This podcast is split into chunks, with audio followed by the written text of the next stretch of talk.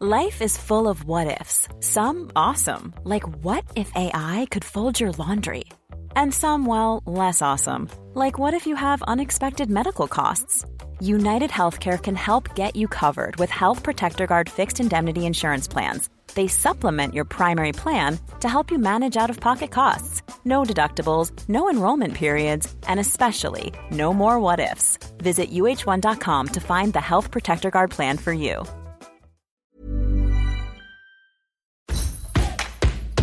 El podcast del Diario de los Deportistas es patrocinado por Tiendas Atléticos, Productos Deportivos. Síguenos en la página atléticos.com o en Facebook como Atléticos MX. Atléticos, lo mejor para el deporte.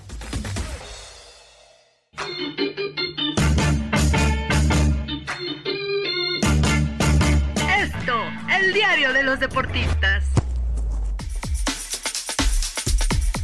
Hola, ¿qué tal amigos? ¿Cómo están? Qué gusto saludarlos. Bienvenidos a este podcast del Diario de los Deportistas. Les saluda José Ángel Rueda. Me acompaña, como es costumbre, Miguel Ángel Mújica. Querido Muji, ¿cómo estás? Qué gusto saludarte. Mi querido Ángel, ¿cómo estamos? Bueno, eh, yo un poquito triste, mi querido Ángel, tengo que ser sincero, ver cómo se está arrastrando el prestigio de una institución tan, pues, tan histórica en nuestro fútbol, la verdad es que me duele. Y bueno, hay que ver cómo va paso a pasito, mi querido Ángel. Tú di el tema, porque a mí me duele yo, la verdad es que me quisiera hablar, pero dale curioso porque seguramente muchas personas están escuchando, pues dirán, ay caray, ¿de quién está hablando? ¿No? Porque hay varias instituciones históricas que de pronto les vale y, arrastran ese prestigio del que mencionas, pero a ver, yo creo que sí, si hacemos un recuento, pues la, la institución que peor está actualmente pues, son los Pumas. ¿no? Ya eh, sin técnico, ya finalmente se oficializa, ¿no? Esa salida de Rafael Puente del Río, un técnico que desde un principio fue cuestionado, ¿no? Que, que, lamentablemente, digo, para su causa, obviamente, ese discurso que pregona, ¿no? Y que del cual, pues bueno, ve el fútbol y la manera que entiende el fútbol, lamentablemente no ha logrado trasladarlo a la cancha, ¿no? Con ninguno de sus equipos, ¿no? Lo cual, eh, pues bueno, es una pena porque si los equipos de Rafa Puente jugaran como él describe su fútbol, pues estaríamos hablando de equipos de época, ¿no? Eh, lastimosamente termina su aventura en los Pumas, una aventura eh, complicada y un final un tanto violento allí con esas imágenes, ¿no? Que se ven de, cómo el técnico abandona el terreno de juego y le cae de todo. Yo creo ya la afición ya estaba muy cansada, ¿no, Mují, de, de esta situación, de unos Pumas que no levantan, de unos Pumas que hasta cierto punto, pues bueno, la inversión que han hecho ha sido importante, pero no termina por redituar. Muchos escándalos extracancha, mucho ruido alrededor de la institución. Entonces, a ver, tú como aficionado de Pumas, pero sobre todo como una persona que sabe ver fútbol, que le gusta ver fútbol y que tiene esa, esa perspectiva mucho más periodística, ¿tú cómo ves a los Pumas? ¿Qué es lo que le pasa al equipo universitario? Creo que está muy claro, ¿no? Estos no son los Pumas, ¿no? Este, este, equipo no representa a la máxima casa de estudios como nos teníamos acostumbrados, ¿no? O sea, eh, no voy a dar nombres propios, no voy a señalar a algún jugador, no voy a señalar a la directiva. Creo que son circunstancias que no, no ayudan al momento que vive la institución, pero sí quiero decirlo claramente, ¿no? Estos Pumas, eh, bueno, esta parte que dice ser Pumas, yo creo que no lo es, ¿no? He recibido múltiples mensajes diciéndonos que deberíamos de hablar un poco más en cuestiones de, táctica y de técnica y de todo. Pues sí, está correcto, mi querido Ángel, bien lo dices. Si Rafa Puente y sus equipos jugaran como él, bueno, pues a lo mejor tendría el sueño de Michele Año, ¿no? De dirigir al Real Madrid y ganar con México el Mundial, etcétera, etcétera. Está perfecto. Pero no sé, o sea, creo que si partimos desde el punto, ¿qué es lo que hace grande a Pumas?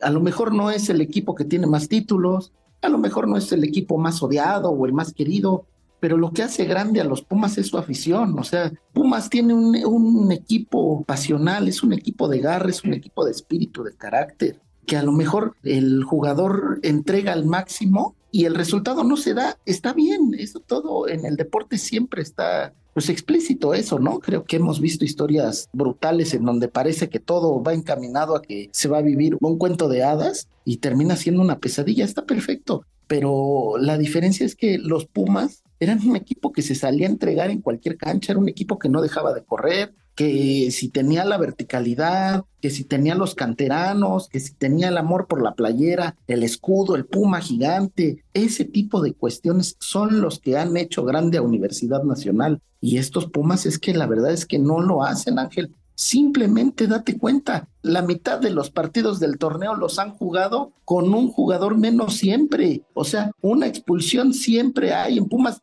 Gente que quiera apostar, métale siempre a tarjeta roja a los Pumas porque está prácticamente hecho. Tú dime, Ángel, por mucho que puedas correr, por mucho que puedas esforzarte, jugar con uno menos en el fútbol actual es un suicidio. No, claro, y luego si le pones, imagínate, con un jugador menos en el horario que suelen jugar los Pumas, pues bueno, es todavía más complicado, ¿no?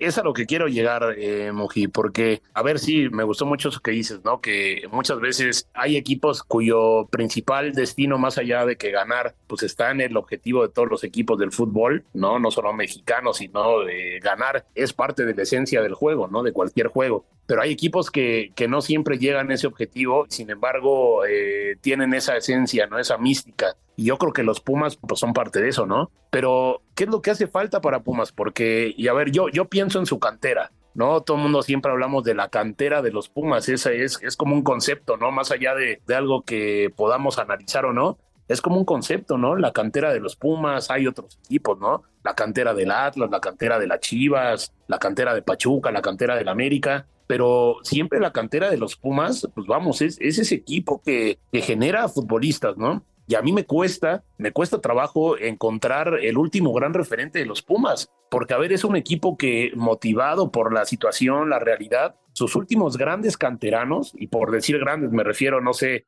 Alan Mozo, a Jesús Gallardo. Tampoco es de que estemos hablando de los jugadores que vienen a cambiar el fútbol mexicano, ¿no? Pero creo que sí son jugadores que entienden perfectamente pues, el sentido y el sentir de los Pumas, ¿no? Es decir, a ver, somos un equipo eh, con garra, somos un equipo que tiene esa propuesta, que siempre pelea y todo. Los terminan vendiendo. Entonces, ¿tú crees que este tema de los Pumas vaya mucho más allá de los técnicos, como bien mencionas, ¿no? Que puede ser que llegue el que tú quieras, ¿no? Pep Guardiola, ¿no? A los Pumas y que no los haga jugar bien. ¿Por qué? Porque es un tema ya de falta de identidad, ¿no? Yo eh, pongo esto sobre la mesa y quisiera que abundáramos en esto, porque a ver, ¿qué son los Pumas, no? Es un equipo que saca canteranos y que de pronto encuentra un buen extranjero, como lo sabemos, ¿no? Con América, a ver, con América sabemos que siempre por lo menos tenían a los mejores jugadores extranjeros. Con la Chivas, pues bueno, sabemos sus limitaciones, es un equipo con puro mexicano y que siempre su intención era tener a los mejores mexicanos.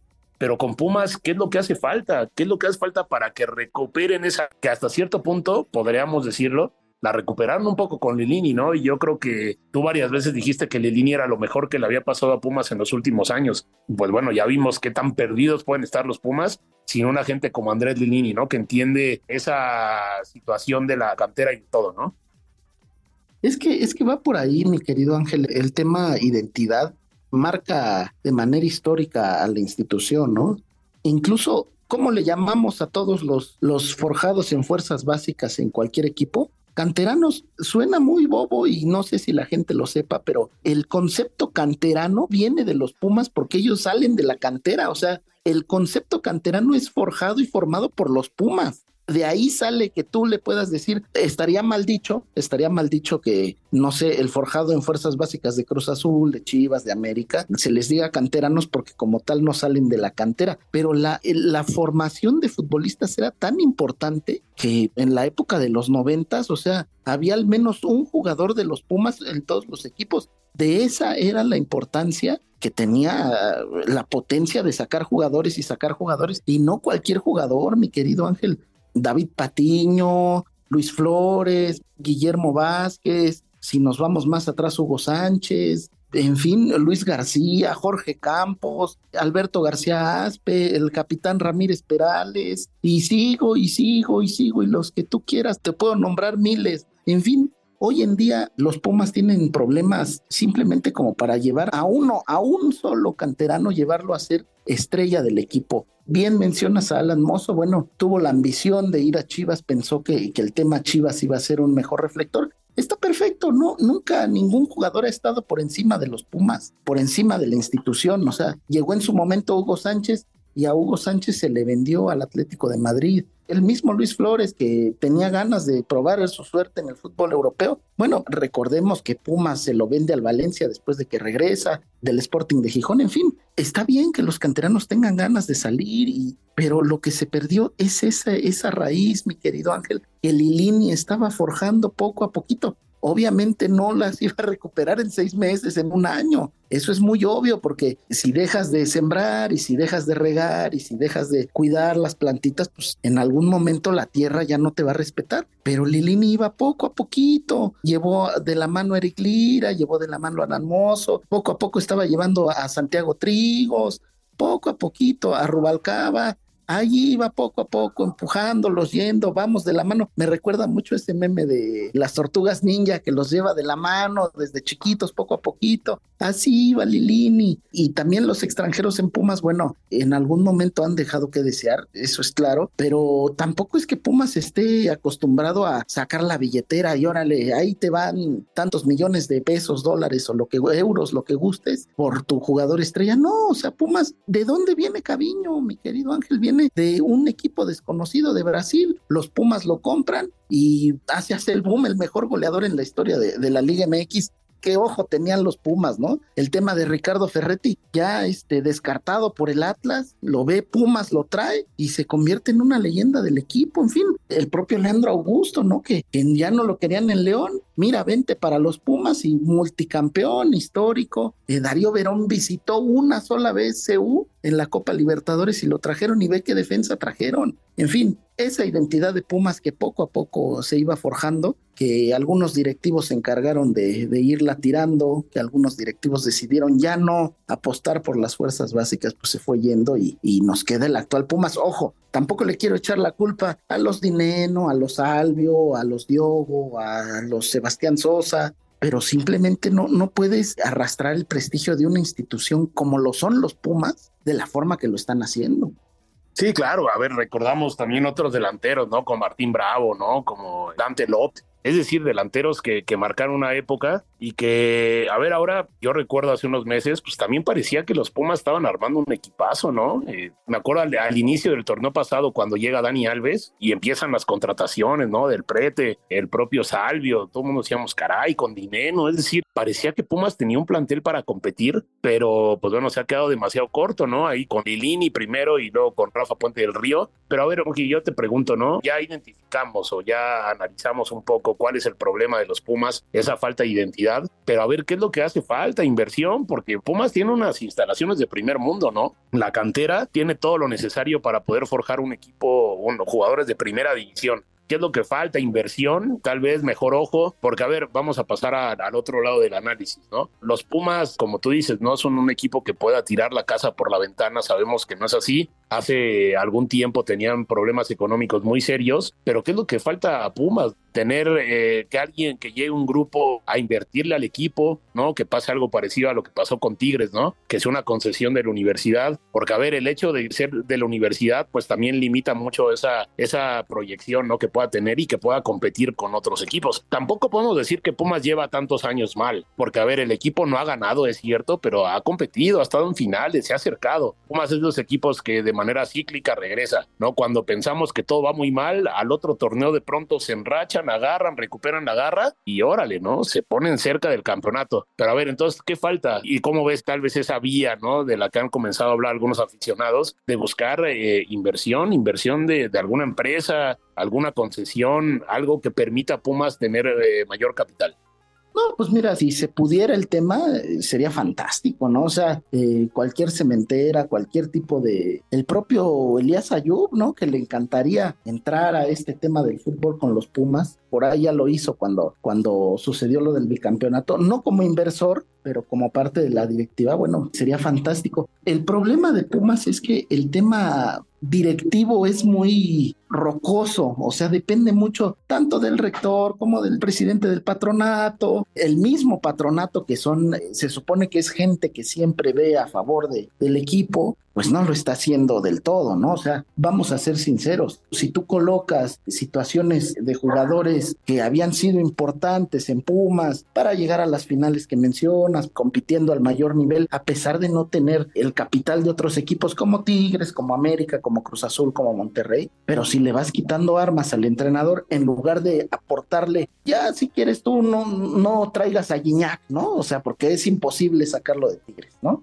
Pero al menos un jugador con experiencia que te vaya a dar el siguiente paso para los canteranos, terminarlos de forjar. eh, Juan Ignacio como tal no es, no es un líder que, que vaya a agarrar al canterano y le vaya a decir, no necesito que me tires la pelota ni aquí ni allá, como el famoso video del Tuca. No tengo que estar ni aquí ni allá, tengo que entrar en el centro y ahí es donde tienes que poner la pelota. Dinero no lo va a hacer. Salvio es un jugadorazo y te puede resolver un partido en cualquier momento, pero no es un entrenador. bueno, no es un hombre que te enseñe, que le dé, que le aporte algo a los canteranos. Pumas históricamente ha tenido futbolistas, yo creo que fácil si nos pusiéramos a discutir un poquito más, acabas entre dos y tres equipos de todos los tiempos de los Pumas, con Claudio Suárez, imagínate un jugador como Claudio Suárez que no salga, que tu central se integre de un canterano eh, de León y un central argentino que este, pues no está pasando por su mejor momento, pues eso te denota qué está sucediendo en el club. Digo, se agradece que Rafa Puente, de lo poco, mucho bueno que haya dejado, pues que le dio o intentó darle oportunidad a los, a los jóvenes,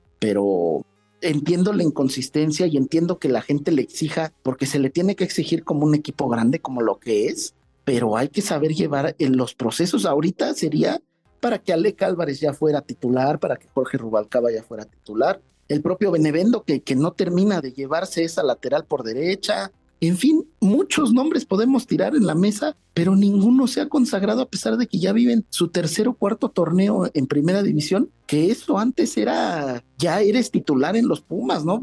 Jaime Lozano, eh, Gonzalo Pineda, Israel Castro, gente que se adaptó en uno o dos torneos en un año futbolístico y al siguiente ya era el titular. Entonces, ok, le vas a dar oportunidad a los futbolistas jóvenes, arrópalos con gente que sepa, que enseñe, que muestre carácter, que sepa vestir la playera. A mí que me perdone la directiva de los Pumas, está perfecto que, que Rafa Puente por ahí tuvo un efímero paso de joven como canterano de los Pumas, pero él no te va a enseñar a ser Puma, o sea, eh, él te podrá enseñar a ser actor, pero no te va a enseñar a ser futbolista de los Pumas. O sea, tienes que llevar gente que sepa, a Leandro, tienes que llevar a Darío Verón, a Joaquín Beltrán, al Jimmy Lozano, incluso mi querido Ángel, lleva a Hugo Sánchez. Hugo Sánchez respira, transpira Auriazul. Simplemente lo llevas y, tienes motivados a los jugadores canteranos. A lo mejor no lo pongas de técnico, ponlo de, de directivo, ponlo a que tome decisiones. Hugo con su mentalidad tan ganadora, híjole,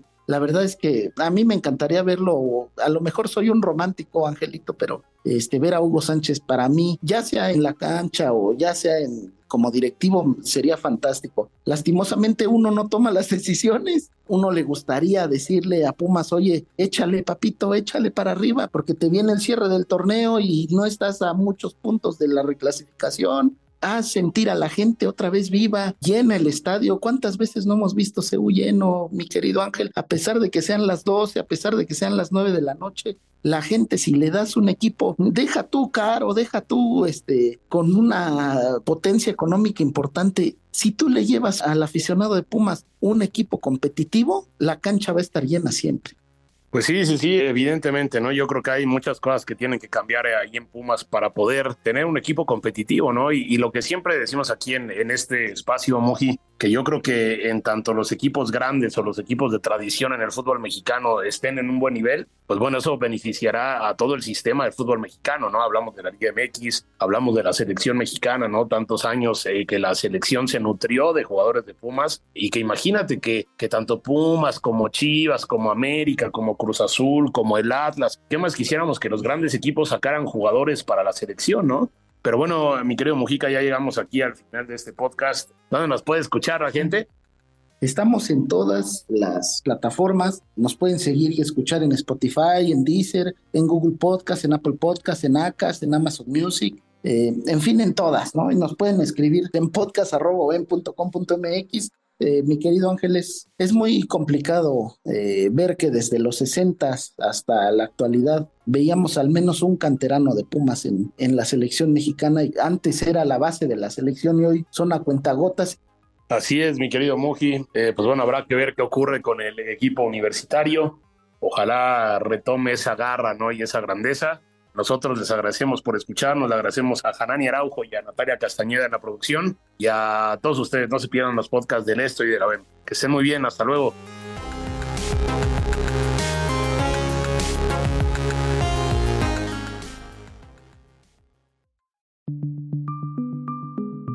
es una producción de la Organización Editorial Mexicana.